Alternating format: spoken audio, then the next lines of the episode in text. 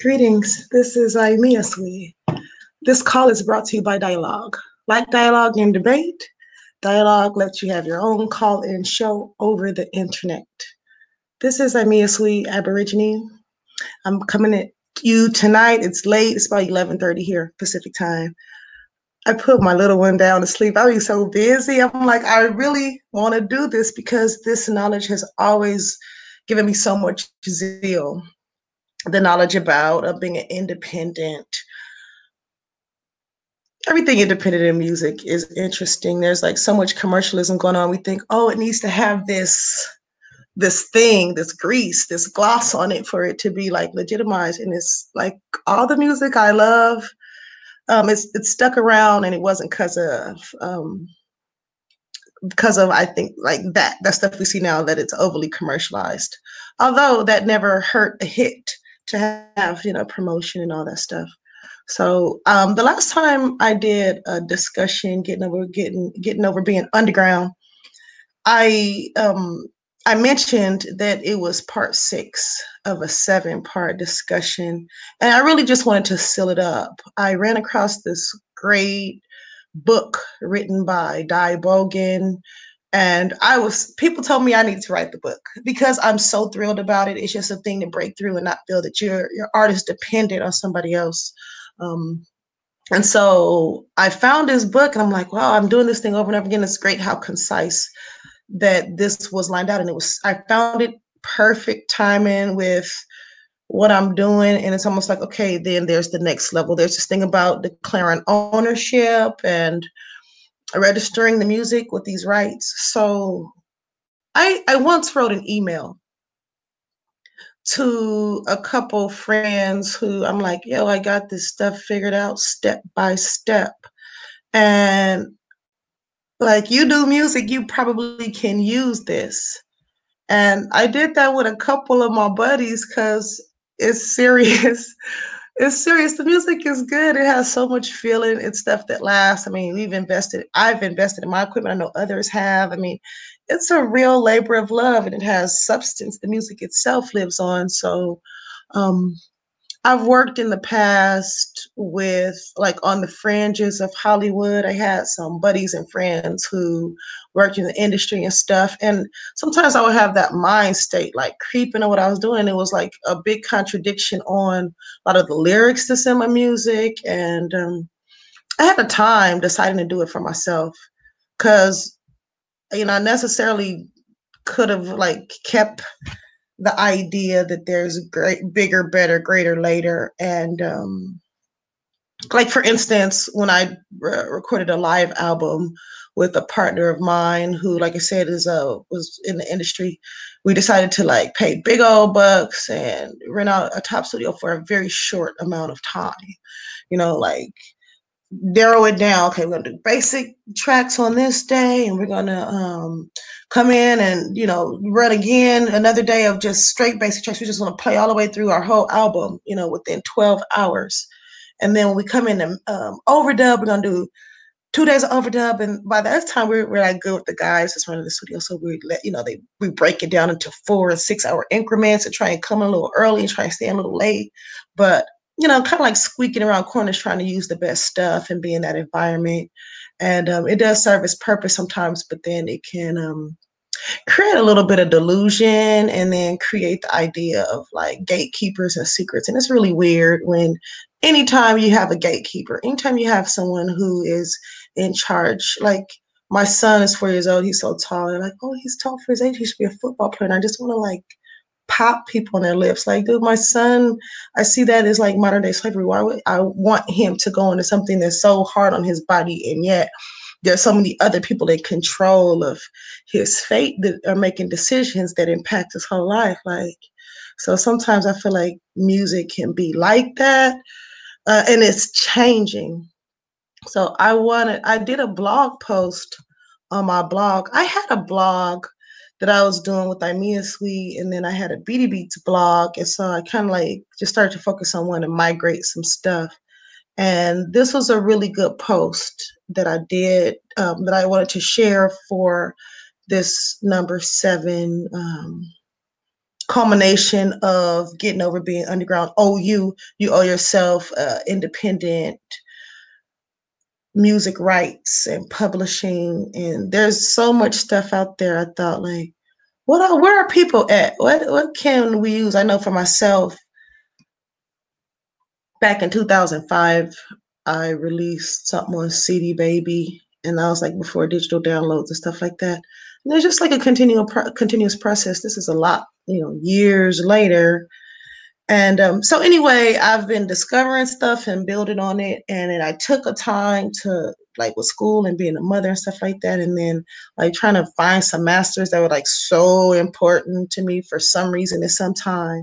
And a lot of stuff got cleared up, and I'm like, yo, I'm releasing my archives and I'm doing it the way that it should be done. And so that's been really invigorating to um, for a focus with that. So I put together a life hack for an independent music release.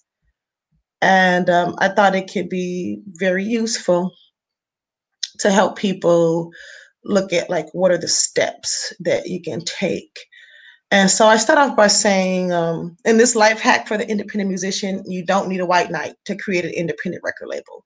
You know, some people think you need all this money. Um, what you need is money helps. You got to invest in yourself, like serious, seriously. You just cannot not invest in yourself. You can't expect other people to do it.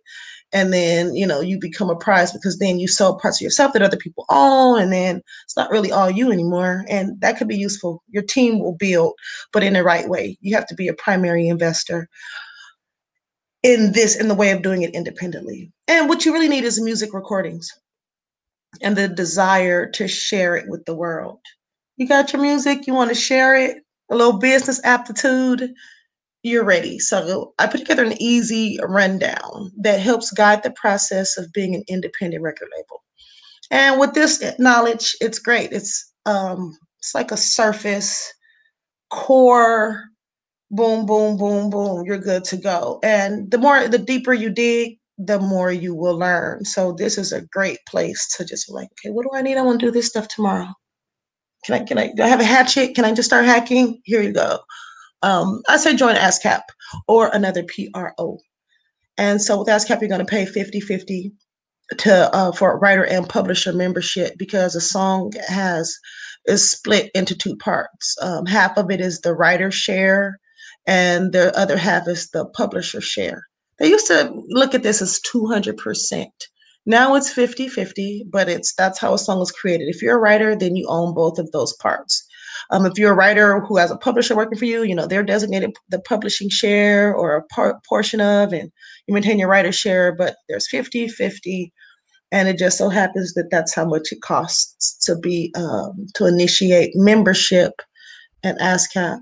And I may have mentioned before I've been a member of ASCAP for several, uh, many years, over a while now. And not only do, do they um, keep track of your music and what it does when um, usually like during a, the early part of a release you know years later sometimes things can kind of flatline in my case being like an independent underground artist with some releases that have been you know legitimate in, a, in that case somewhat substantial not just my own independent stuff. So um, they have trade workshops and at one point i had a buddy that i went to high school with. His name was Daniel. I forget his last name, but he was working over membership. He was working at ASCAP, and I used to drop in, and not just for him, but when I had questions about stuff, and um, they have open meetings, you know, so you can see what's going on yearly and with the board and stuff like that.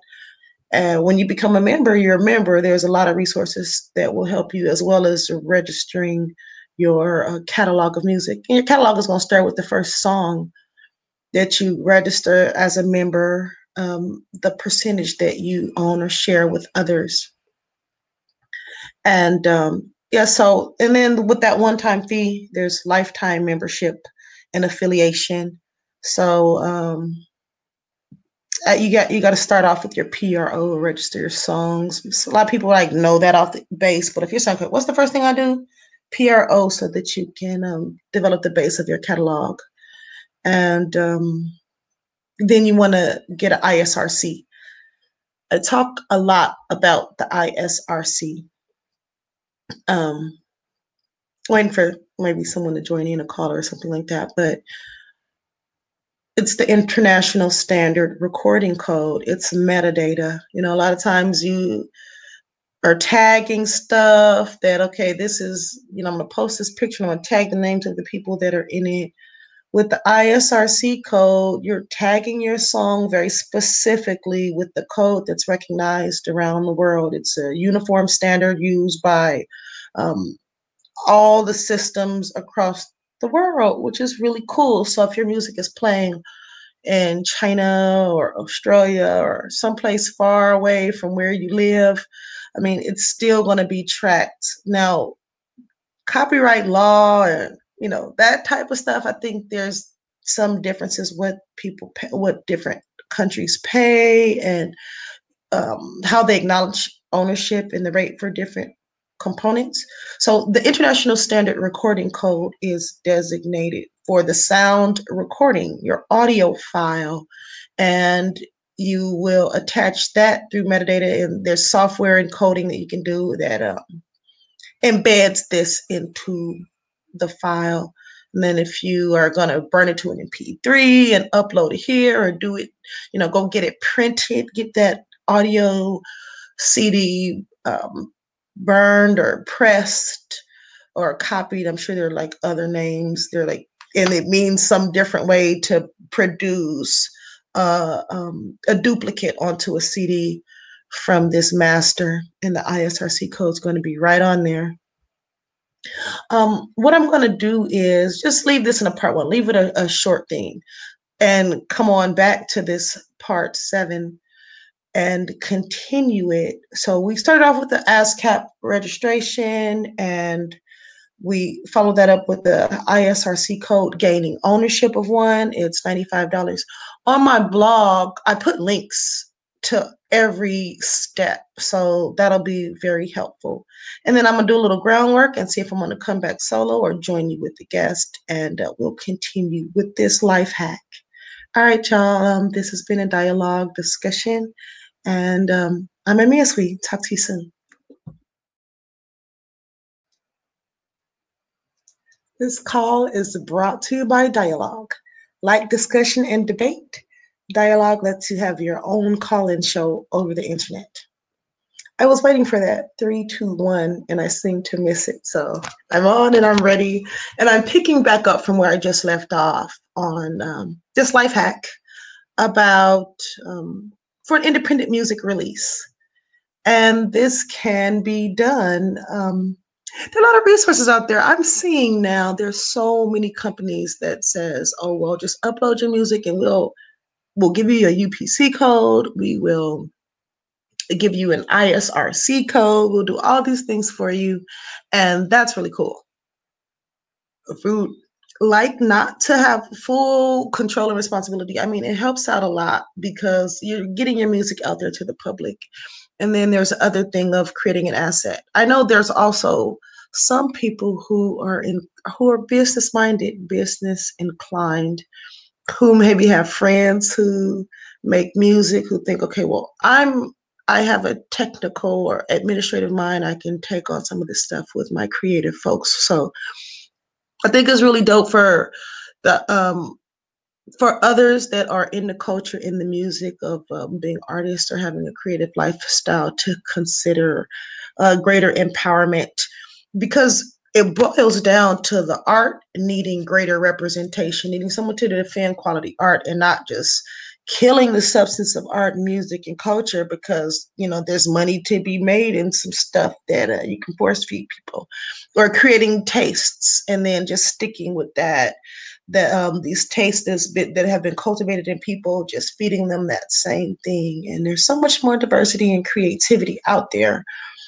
and that artists can take responsibility and awaken their audience or you know, make contact with others who are inclined to hear and see and feel outside of the mainstream.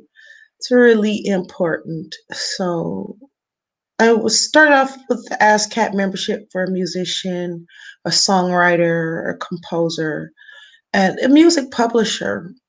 And um, sometimes they're the same person. They, the song starts off with those rights all together, and the songwriter will have publisher rights and have writer rights, right? And the song that they have is split in those two parts. And so it's really common for a musician to create to start a publishing company in order to assume uh, possession of the rights that they create. And um, so after the ISRC code, and I went I go into that. That was like the big thing. I remember this, it was like years ago. Once I figured out like how does this work? What is the software that embeds it? What's the deal with the ISRC code? And um, for a while I was like back in the early aughts, if you will, um, 2000-ish, somewhere around there, early 2000. I was looking at the um, Alesis Master Link because that was, it was like they were calling Red Book was one way of encoding, and there's still more to learn about that. It may be used to some degree, but there was a way of like locking a CD down so it couldn't be pirated, and the Alesis Master Link would write to Red Book specification and also embed ISRC codes. I thought that's it, and know, and I went on. It wasn't the time for me at that particular time to say, okay, I'm like in full in charge of all my ISRC codes, but it stayed with me because um, we can own our songs. And uh, I don't know, it, it's a, it was an evolution for me to see from making music to seeing myself in administrative capacity. Uh, I can go back a long time and just say it just kept evolving. I remember I went to like in high school early on i me and a friend we like school we got a manager you know we, we found this guy in the phone book you know what i'm saying we were just thinking we need someone to help us we want to make music you know he, he set up some stuff for us the guy's name was Medgar Parish. Actually, I remember I like it was years ago much later after high school, a few years ago, I was doing a performance at a like a political fundraiser or something like that. A friend of mine was a DJ. Said, "Hey, you know, we got a little entertainment budget. You should come. It's a good crowd." And um, Ace, the DJ, invited me to do that thing, and I saw Medgar Parish there. So he's like still working in arts and stuff. And uh, it was a trip like years and years before. We had hounded this guy like, "Yo, meet a manager." You know, he was driving us around his little car. Um, so there's a thing about who can help you in your career and how and what do they do what are their tests how what are they responsible for you know that just comes the more you do this thing the more um the art there's business embedded in it and as an artist who's committed to your thing, I mean, sometimes there's such great art and people who are very trustworthy, who you're comfortable with, who you can put your um, career in their hands, and they're really great at that. That's what they do, and they can take over their work. As a big trustworthy person, seriously, art is so sensitive because it can change. Artists can are sensitive; they can be spoiled and uh, I mean like in a rot sort of way where um, with commercialization and changing up something for commercial appeal uh, can really taint the artistic substance of a thing that may contradict those values. So I'm I'm really a stickler. Like there's a reason for this, not just because it's out there and you know times are changing, but the art needs to find ways to flourish and grow anew and um, taking charge of the business is one way the artists are able to take it directly to the people and levels and phases and making it available, securing those rights so that they return back to the source. That's kind of like the basic part of this business. And it's a bit away from the actual creativity, but it's good to know. And it's good to get a team rallying around this stuff and doing it together collectively. That that's dope. So after your ISRC code, you're really you're gonna pay. They're gonna give you a code. They're gonna ask you what's the name of your company. So you can you're either a sole proprietorship, you've started your uh, uh, California LLC or whatever state you're in, or there are other forms of a business entity. You know, aside from a sole proprietor that. Um, and so I'm saying that's the basics. If you want to go there, then you know you you have that right and that's something that should be explored. And then you also want to think about what you're spending how you're going to separate those funds and acknowledge all of this. It's really good to take this from a hobby to the next level and acknowledge the expense so that you have expectation on what comes back but you're also um, you know seeing what goes into it. So after that isrc code like I said, you pay for that and you're, you're given this code, and then you're going to need the software, you're going to need the uh, hardware equipment to encode this stuff. But before you get to that point, it's good to have a UPC code also. And on my blog, um, bdbeatsmusic.blogspot.com, in this post, I give links to all this stuff. So I found a great company, a barcode I mean, you can go, you can be like a company like Walmart and be like, yo, I need like a million codes every month. And then you might go, you might pay a different rate and have a different setup than someone who says maybe I only need a hundred barcodes. Because uh, I plan on putting out a hundred albums in the next five, ten years or whatever. So I found a really great company that I worked with, and I um, link them. It's really it's not that expensive to get your barcodes at the same time you get your UP um, your ISRC code. And your UPC code is when you're ready to sell this file digitally. When you upload it to like if you're gonna go with CD Baby, they're famous for being a um, music distributor online. If you go with someone like them, they're gonna ask you, okay, well, will will uh, you can pay us for UPC or you should have your own and good to have your own because you can do a lot of different things. You can release music at will and not have to pay more or excessively when you're doing all of this out of pocket. Um, so it's great if you can like the thing is the same and the price you pay can be considerably less. That's fresh. You don't want to like pay less and you get like some crap that's much less. You know, it, it shows that you're paying less and you're getting um, inferior quality. So this company that I've linked in this in my website, it's just it's, it's not inferior. It's just it costs a lot less. And I, I did that also with the podcast to show you a way to kind of navigate, just you know, use that noggin, dig in. Uh, the UPC when so now you have your music. You started off with a song. You're the sound recording owner. Um, you've registered your songs with ASCAP and you have this recording along with the uh, ISRC code that you want uh, to assign to this particular recording. And if it's an album, it's this code will be applied individually in a unique way, a unique sequence to every song. It's very simple. And um, you can create a physical copy at this point or simply go from a digital download. One thing I give, another, I say I give this, I found, I discovered a, so such a nice company called Sonoris Software, and they have a um, it's called the Sonoris ISRC editor, and this software enables one to upload a WAV file. And it, it's it's software, so you download this and it's freeware. so beautiful that they would give something like that away and the power that it has. I mean, I wouldn't mind paying more for that thing. It's it's exactly what an independent uh, label owner, um, sound recording owner needs in their home studio.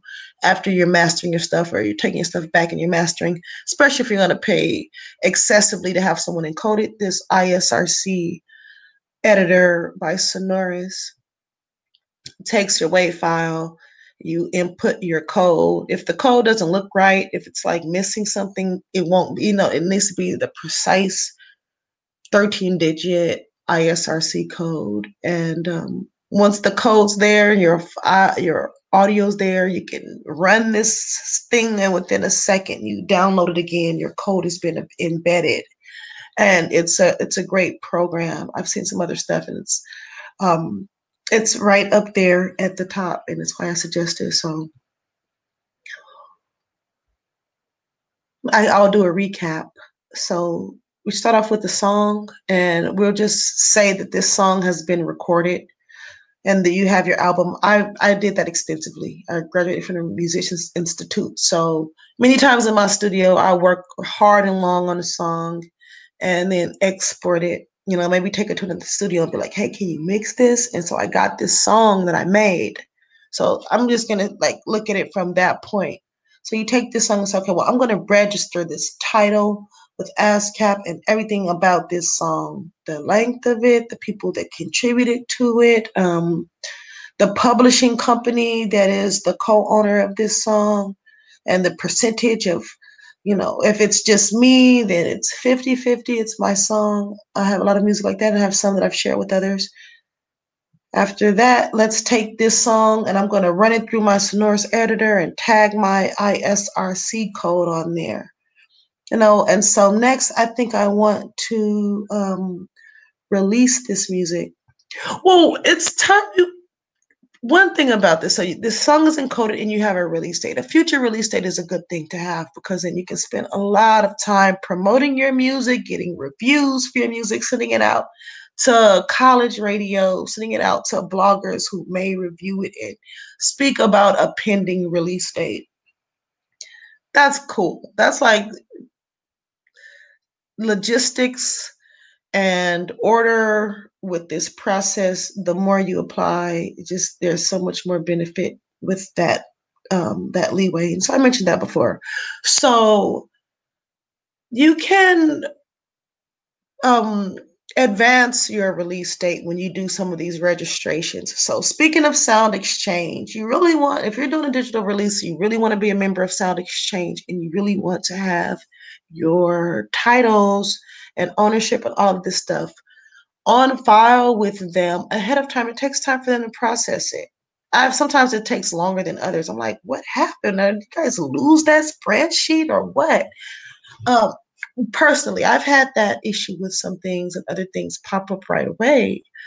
And um, I think the more recent and the more total the control, it's less problems. If you want to go back in time and you may have great areas of knowledge of who owns what and things like that, then um, they're going to have to do some research. So that uh, that might actually extend itself to how long it's going to take before your sh- your stuff shows up in the system.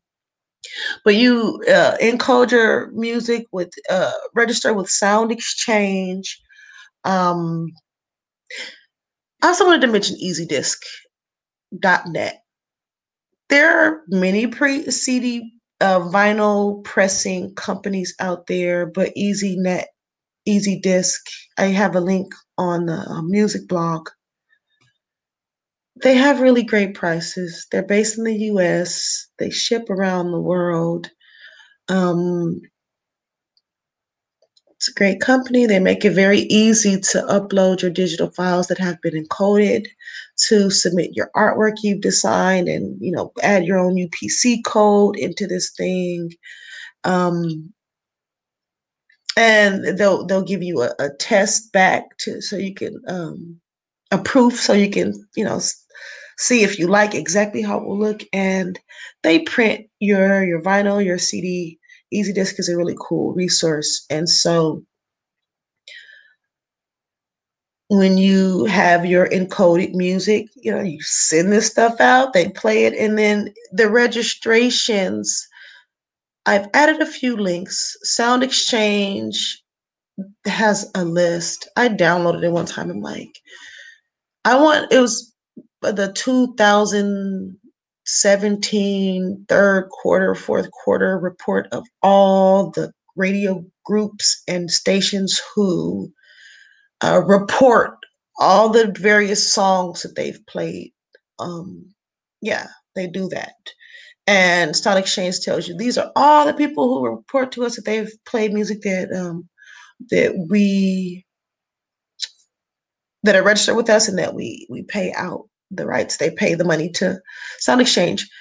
And so I thought to myself, I'll go and I'll look through I'll look through this whole 60 page list and like 25 unit 25 list uh list 25 on a list of 25 on each page. And I'll go to the website and I'll find out if it's a radio station or if it's a radio group and many of them are radio groups with stations all over right? I'm telling myself I will find out which one each one of these stations plays music in my genre and they have open or flexible submission processes for independent um, labels and you know i ultimately i figured okay my best bet right now is to just focus on college radio because i know it's much easier to sift through that you know data mining and stuff like that but as an independent label you want to do as much as you can to share the jewel the, the light you offer the world and uh, so I included a, a, few other registrations, Mediabase and Nielsen title registration. Uh, Nielsen also has a beta, data bar, broadcast systems, broadcast data systems. So Nielsen, you know, sales and scans is a little different from play. And so there are two different with those. I, I just have one link here. One of them, uh, you have to ask for a membership. It's kind of like a process. So maybe I will just do a short post on that and say, well, this is who you send your little form to. You can dig and find it online. And then Mediabase also has a kind of a rickety submission process. Unless you just you just have to submit one song at a time with their form. It's not like a spreadsheet. And honestly, the others are the same way. It can be a bit tedious with all of the information is redundant. Um, the title of the codes, the playing time, the genre, the release date. You know, they ask you a lot of information. The UPC, the ISRC, the writer, the publisher sometimes. Um, and so for each individual song, you submit this information and then it becomes part of the, um, they're able to track it for you. So you really want to do that. And that's about it. This is a super, super simple hack I posted it on my BD Beats music blog, and then it helps. I said, like, I want to share this with folks. So now you have it. And appreciate you taking the time. What I'd like to do in the um, future is make this stuff available for a podcast. I didn't have a caller tonight, or well, it's going to be morning soon. But um, I'm glad I was able to, to share and get this out because I know as an independent musician trying so hard to um commit. Like I love doing this. How can I get like keep it going? And uh, it's not always your fate's not always based in the hands of of others. You know, there's a lot you could do to further your dreams, and this is part of that. You know, taking it seriously and having fun with it, and um, as you can do both of those things at the same time. All right, this is Aimia Sweet. I appreciate you for joining me with this. And um, we're all good. Have a beautiful afternoon. I mean, beautiful afternoon. It's midnight. Have, have some good rest. You know, life is good. Um, dialogue is pretty dope. I hope to have more interactive discussions like we did yesterday. All right, Samia Sweet with BD Beats Music on the strength. Bless.